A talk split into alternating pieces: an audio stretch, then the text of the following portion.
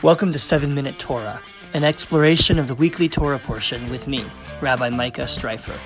If you enjoy this podcast, please feel free to subscribe or comment or share it with a friend. Life is hard. It's not only hard, it's not always hard, though I'm pretty sure it's rarely just easy. We go through a lot in this lifetime of challenges, of suffering, fear, loss you know, the hard stuff. And if the Torah is meant to be a story about real life, which it is, by the way, even if the stories in it are not literally true, they're meant to mirror the experiences we have in the real world. And if that's the case, it also has to be a story about life being hard. And that's what we find as we open this week's portion, which is called Va'era. Va'era is the second parsha in the book of Shemot, the book of Exodus. Last week, as we opened this new book, we saw the Israelites in slavery in Egypt, and we met Moses, who was called by God to go to Pharaoh and demand that Pharaoh let my people go, as the song says and as Charlton Heston says in the old movie.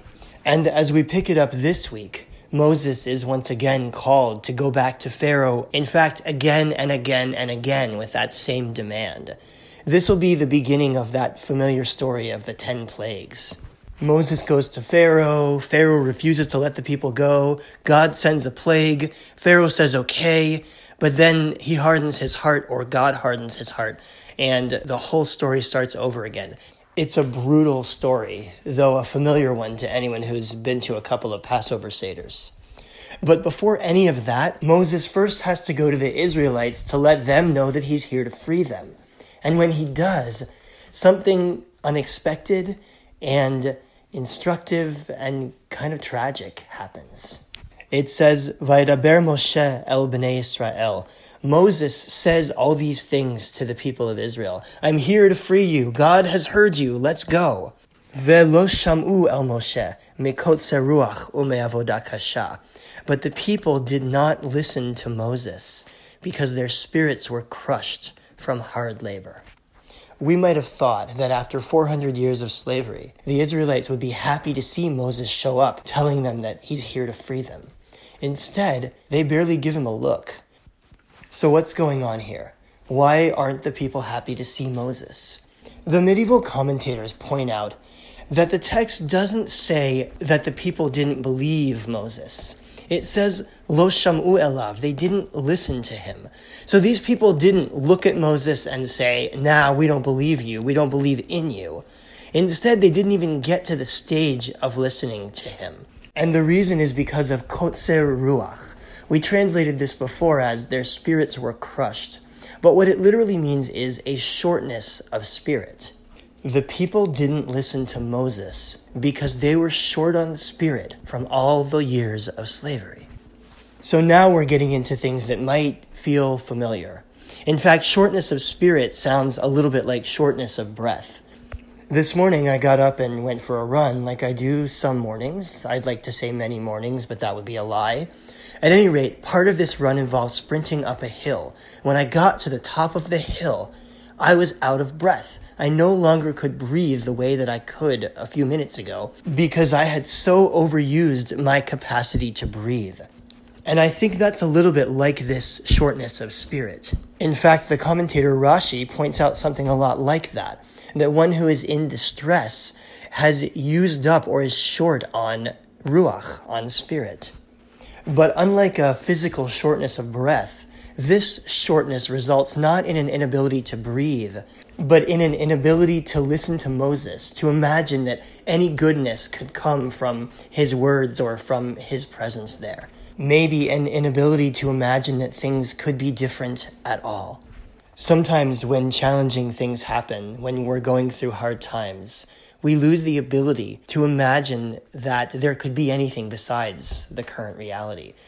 Sometimes in a pandemic, or when a loved one is sick, or when there's a governmental crisis, or we're feeling loss, our vision narrows to the point where all that we see and all that we know is the current hardness that we're experiencing.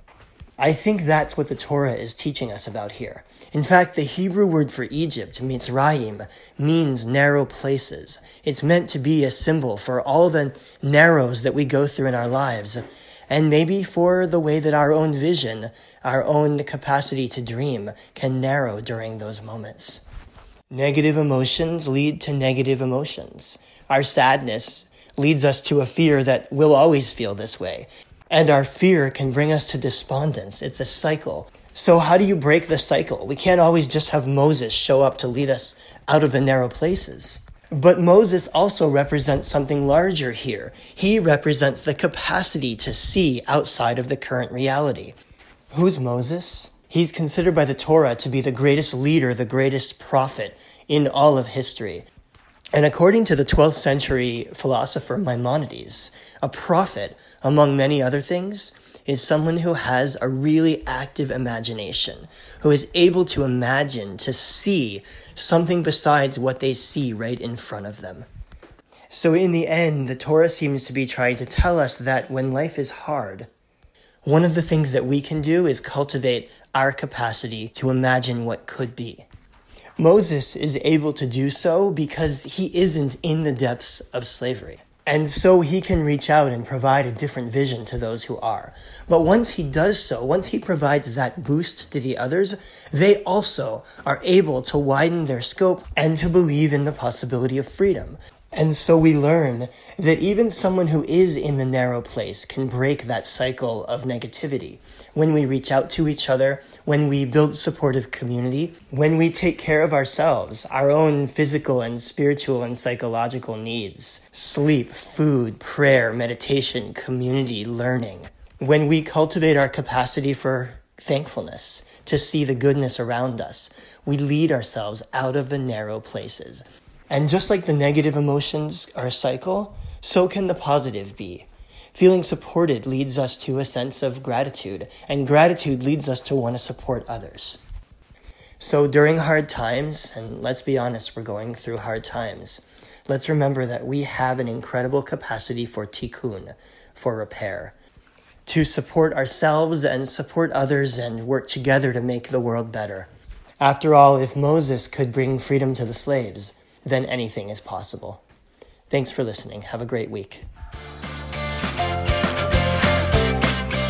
Thanks for listening to 7 Minute Torah. If you enjoyed this program, please leave a review or a comment, and please pass it on to a friend. You can also subscribe on iTunes, Spotify, Google Play, or wherever you listen to podcasts. Have a great week.